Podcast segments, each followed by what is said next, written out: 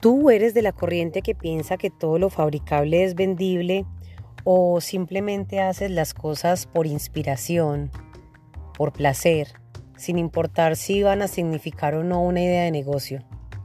Resulta que en días anteriores hice esta misma encuesta en una red social y los resultados estuvieron muy parejos. Un 49% de las personas estaba ubicada en esa corriente de pensar que todo lo fabricable es vendible. El resto, como diría yo, están enmarcadas en una idea más romántica.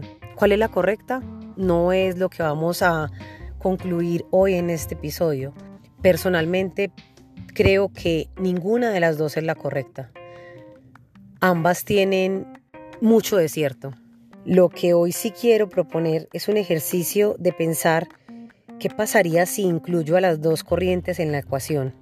Sí incluyo la mirada estratégica, pero también me preocupo por estar alineado con el propósito.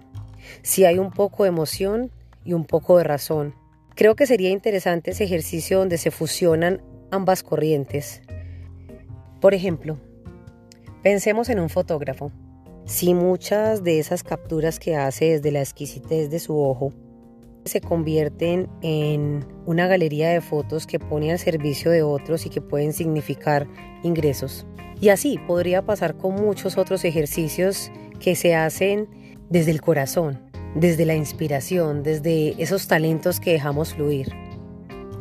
Con frecuencia pasa que nos deliberamos entre una u otra corriente y tal vez la cereza del pastel está en fusionar las dos. Si lo sé hacer, ¿por qué no lo puedo vender?